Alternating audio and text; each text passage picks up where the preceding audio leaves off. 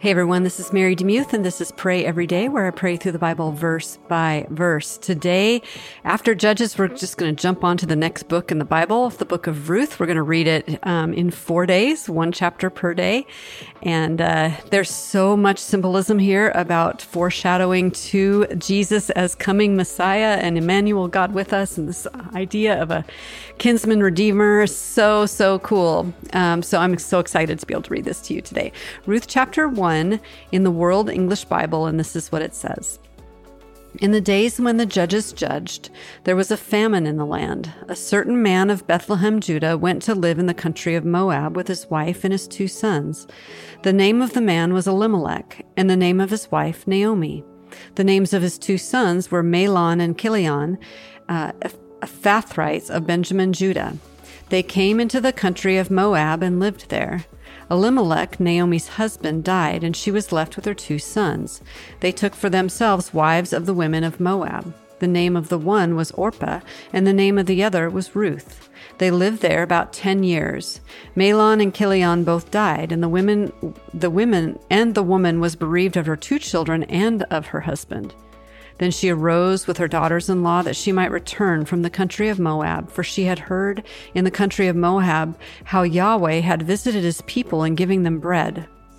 She went out of the place where she was, and her two daughters in law with her. They went on the way to return to the land of Judah. Naomi said to her two daughters in law, Go, return each of you to her mother's house.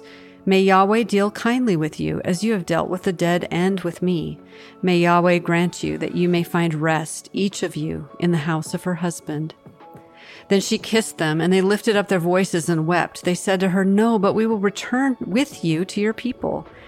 Naomi said, Go back, my daughters. Why do you want to go with me?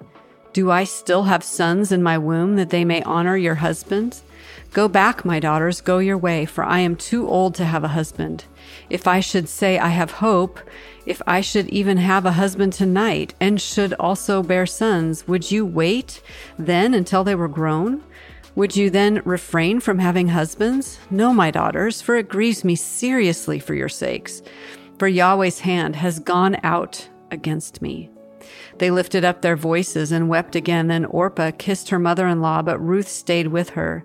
She said, Behold, your sister in law has gone back to her people and to her God. Follow your sister in law.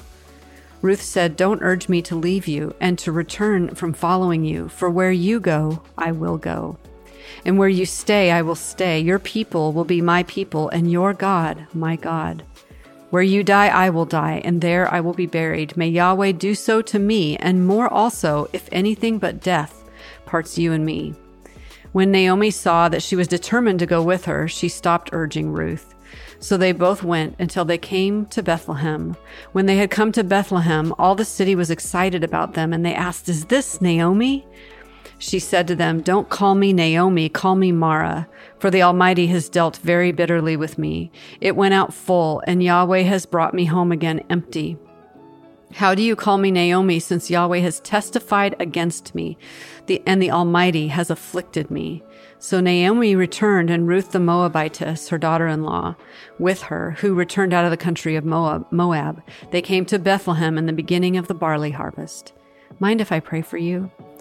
Lord, we just see this this broken barrenness of of Naomi and how she has renamed herself Mara, which is the root of my own name, which means bitter.